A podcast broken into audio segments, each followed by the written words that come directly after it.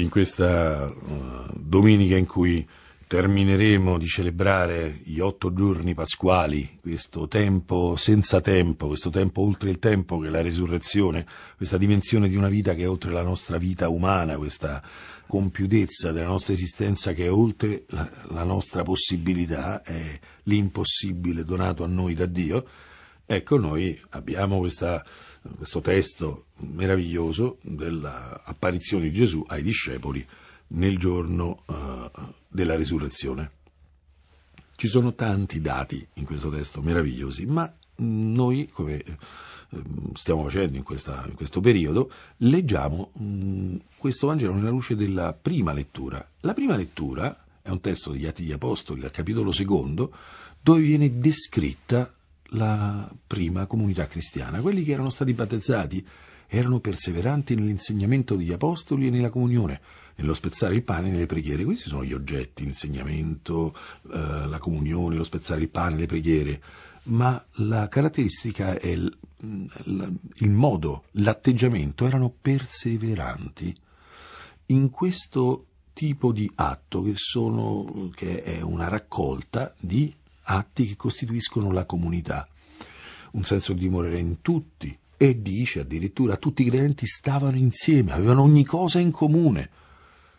Ogni giorno erano perseveranti insieme nel Tempio. quanto si insiste su questo punto? Ecco, torniamo a vedere il Vangelo.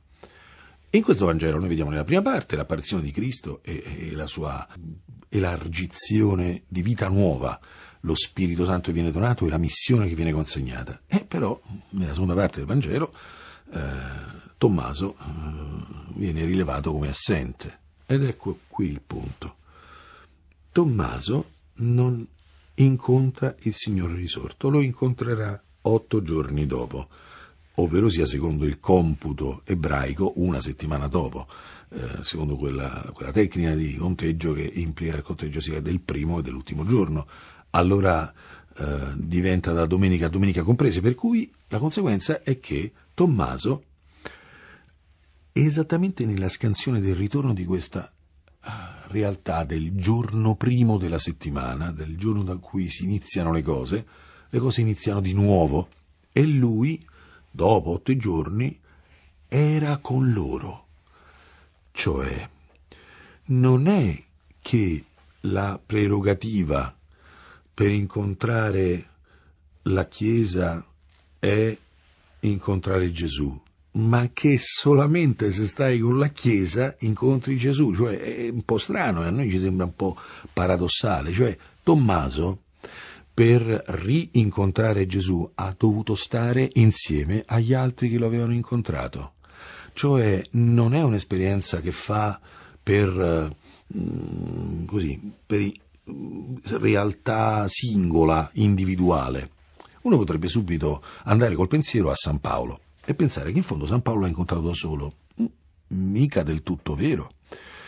San Paolo sulla via di Tarso inizia un processo che non può terminare se non quando poi il capo della comunità cristiana, Anania, lo visita, gli impone le mani e lo libera.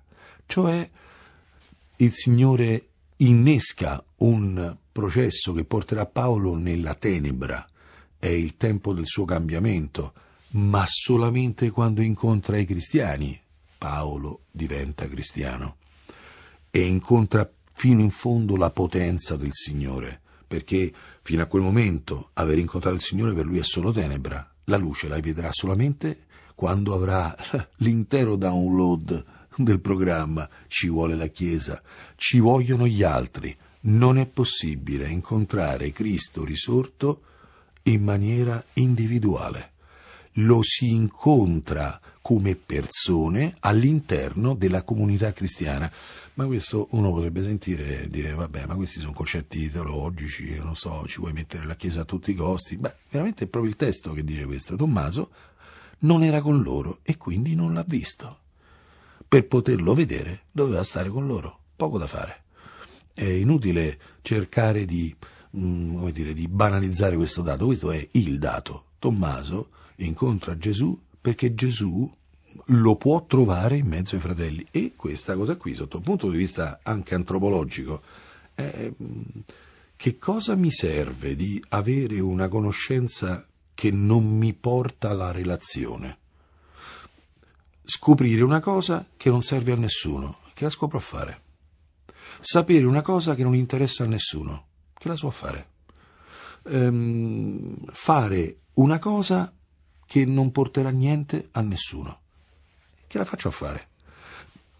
Noi abbiamo solamente nella, tu, nello scambio, nella relazione, la verità della nostra vita. Noi, non siamo, non possiamo essere, non saremo mai um, compiuti, felici, realizzati da una cosa che, che raggiungiamo noi, senza poterla condividere.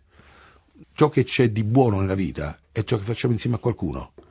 Nella vita molto spesso ci preoccupiamo di cosa facciamo o di dove stiamo, ma ciò che veramente ci fa soffrire o, o ci fa gioire è con chi facciamo le cose e con chi stiamo. Io posso stare nel posto più bello del mondo, essere circondato di odio. Posso stare nel posto più brutto del mondo essere circondato d'amore. Eh, posso stare nel dolore e sentirmi amato, posso stare nella piena salute e sentirmi solo, senza alcun laccio comunicativo teso con nessuno, mh, collegato a nessuno. Ecco, qual è la Pasqua che l'uomo deve costantemente fare? Il passare da se stesso alla relazione, passare allo stare con gli altri. Qual è la cosa più difficile che c'è da fare su questa terra? Costruire la Chiesa. Questa è la cosa più difficile, infatti è quella che attacca di più eh, il maligno. Non c'è niente da fare. Mm, fare cose belle, tutto sommato alla fine si fa. Mm, questa è una cosa che uno ci riesce prima o poi, in una qualche maniera ma fare qualcosa con qualcuno, questo può essere molto difficile. Eppure questo è possibile a tutti. Per fare cose straordinarie, sublimi, forse sono un artista e lo faccio, ma io che non sono un artista ti guardo, vabbè, tu lo sai fare. Per saper dire cose meravigliose bisogna avere l'arte dell'oratoria, ok, oh, ce l'ho, io ce l'ho, ma anche un, una persona molto debole, molto fragile può saper stare accanto a qualcun altro eh, una persona con dei limiti mentali comunque sa creare relazioni, sa rispondere, sa affezionarsi, sa voler bene. Magari una persona piena di qualità non lo fa per niente, anzi, può essere che molto spesso le nostre qualità ci chiudono dentro un gorgo di autocelebrazione e di autoesaltazione che ci rende sempre più distante l'altro. Allora Tommaso incontra Gesù risorto perché incontra gli altri, perché sta con gli altri. Noi abbiamo questo segreto, mh, mm, relativizzarci e quindi lì eh, diventare luogo dove Cristo appare. Noi abbiamo da Eva in poi l'ossessivo problema del nostro ruolo, della nostra importanza, della nostra supremazia, della nostra autodivinizzazione, mentre Dio risiede nelle cose che si vivono insieme, risiede nelle relazioni, risiede nell'amore, è l'amore, cioè la relazione. Noi siamo chiamati a incontrare colui che ci ha amato eh, nel luogo dove si può amare, dove si può essere amati, nel luogo dove si sta insieme agli altri. Eh, nessuno può incontrare Dio da solo.